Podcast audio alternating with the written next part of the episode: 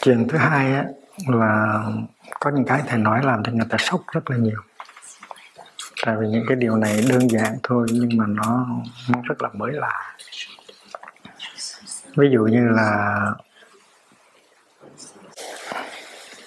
ở trong ở trong cõi tinh độ ở trong cõi thiên đường của Chúa có đau khổ không?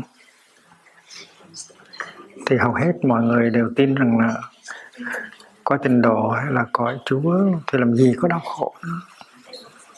nhưng mà cái giáo lý của mình á, là giáo lý tương tức, nó là không có khổ đau thì không có hạnh phúc. Mà không có không có buồn thì không có sen. Nếu có một bông sen, muốn có bông sen rất là thơm, rất là tinh khiết, thì phải có buồn mới được, có buồn mới làm ra sen. Thì cái hạnh phúc với cái khổ đau cũng vậy. Chính nhờ cái buồn của của khổ đau mà mình làm ra được bông sen của giải thoát của hạnh phúc. Cho nên theo tôi ừ, thầy nói với người ta như này, theo tôi là nước chúa không phải là cái chỗ không có khổ đau. Nếu không có khổ đau thì không có hạnh phúc, chắc chắn là như vậy. Và thầy nói rất là đơn giản, thầy nói nếu quý vị gửi con của quý vị tới một cái chỗ mà không có khổ đau thì con của quý vị không có cơ hội học được làm thế nào để hiểu và để thương. Và nếu không có hiểu và thương thì mình không phải là con người có hạnh phúc. Mà muốn học hiểu, học thương là phải tới những chỗ có khổ đau. Và đi tới những chỗ không có khổ đau thì không có cơ hội để học hiểu và học thương.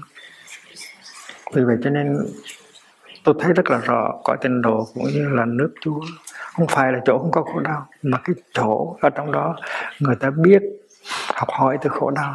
Người ta biết sử dụng khổ đau để chế tác hạnh phúc. Cũng như người biết uh, bước sử dụng buồn để nuôi sen. Vậy đó. Thì cái cái nói là nước chúa mà có khổ đau là chuyện người ta lâu nay người ta không có không nghĩ tới. Không ai tin như vậy đã đã là nước chúa đã là thiên quốc rồi thì chắc chắn là không có không có khổ đau nữa. Nhưng mà sự thật mà mình quan sát là nếu không có khổ đau thì cũng có hạnh phúc. Cái cặp khổ đau hạnh phúc nó đi như một cặp bạch trùng không có cái này, không có cái kia. Cũng như là một tờ giấy. Cũng như một tờ giấy, nó có mặt trái và mặt phải. Mình có thể lấy mặt trái ra khỏi mặt phải. Mình có thể nói, anh, tới đây lấy cái mặt trái đem về bậc đô còn mặt phải đi về Toulouse thì không có được. Hai cái nó muốn ở chung thôi. Không có cái này, không có cái này thì không có cái kia.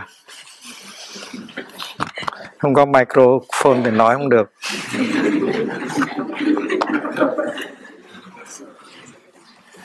Không sao vậy, chứ không mà hết âm thanh vậy.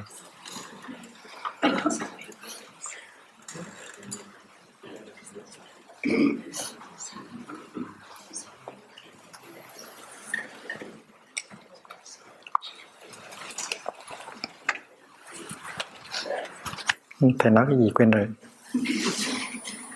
à, nói chuyện uh, buồn với sen phải không ừ, đó đó nếu không có trên nếu không có dưới thì không có trên nếu không có phải trái thì không có mặt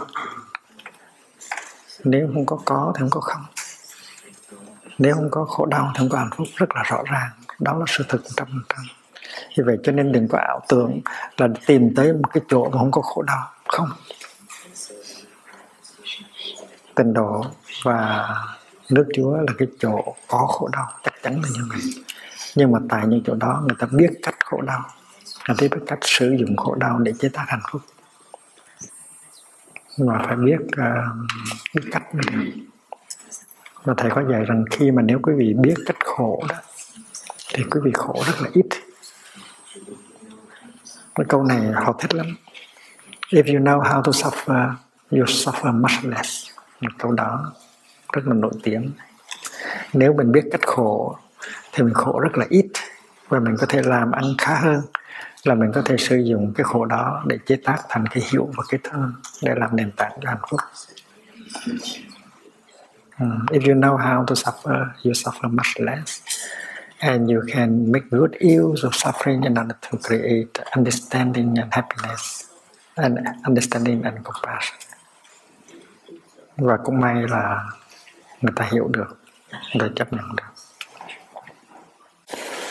Thầy mới kể là ngày xưa thầy còn trẻ thì thầy cũng tin như mọi người là khi mình thành Phật rồi thì mình không có khổ nữa. Nếu mà thành Phật rồi mà còn khổ thì thành Phật làm gì? Phải không? Đó là lý luận của mình. Nhưng mà nếu mà mình thấy được cái cái cái sự thật là khổ đau và hạnh phúc nó tương tức á, thì mình có một cái nhìn rất là khác.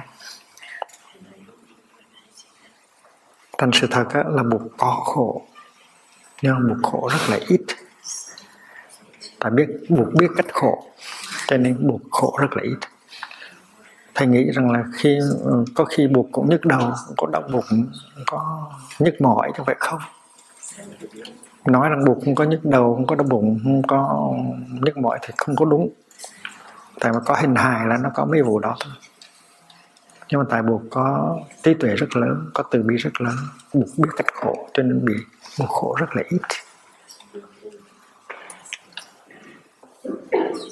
Mà có thể có những người họ không đồng ý với thầy họ nói, buộc thành buộc rồi nó khổ nữa. Nếu thành buộc mà còn khổ thì thành buộc làm gì? Đó là lý luận của Phật đa số. Nhưng mà thầy thấy rất là rõ như là ban ngày vậy, là buộc cũng khổ như mình nhưng mà buộc khổ rất là ít, tại vì ngài có quá nhiều trí tuệ và từ bi nếu cần khổ thì ngài cũng khổ. Ví dụ như thầy sát Lợi Phất, nghe tin thầy tịch thì buộc có khổ không? Buộc có phải là cục đá khi mà đệ tử thương của mình qua đời mà buộc tính bơ thì đâu được? Chắc cũng khổ. Nhưng mà tại vì buộc có tuệ giác về vô thường là buộc biết rằng thầy Sa La Phất đang tiếp tục uh, có mặt trong các sư em của thầy thì thì buộc khổ ít hơn những người khác. Buộc khổ ít hơn thầy Anh đang phải vậy không? Ừ. cho nên sự thật thầy đạo trường là buộc có khổ nhưng mà ngài khổ rất là ít. Ngài biết cách khổ. Ừ. cũng như thầy vậy thầy cũng có khổ nhưng mà thầy khổ ít hơn nhiều người khác ví dụ như mình biết cái giáo lý về cái mũi tên thứ hai đó.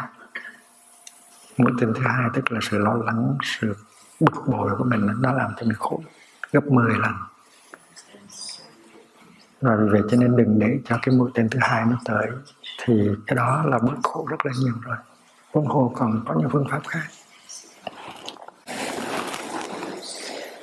Và khi thầy còn là một ông thầy tu trẻ thì thầy cũng hỏi câu thứ hai là khi mà khi mà thành buộc rồi thành phật rồi thì mình còn có phải tu nữa hay không? Ừ.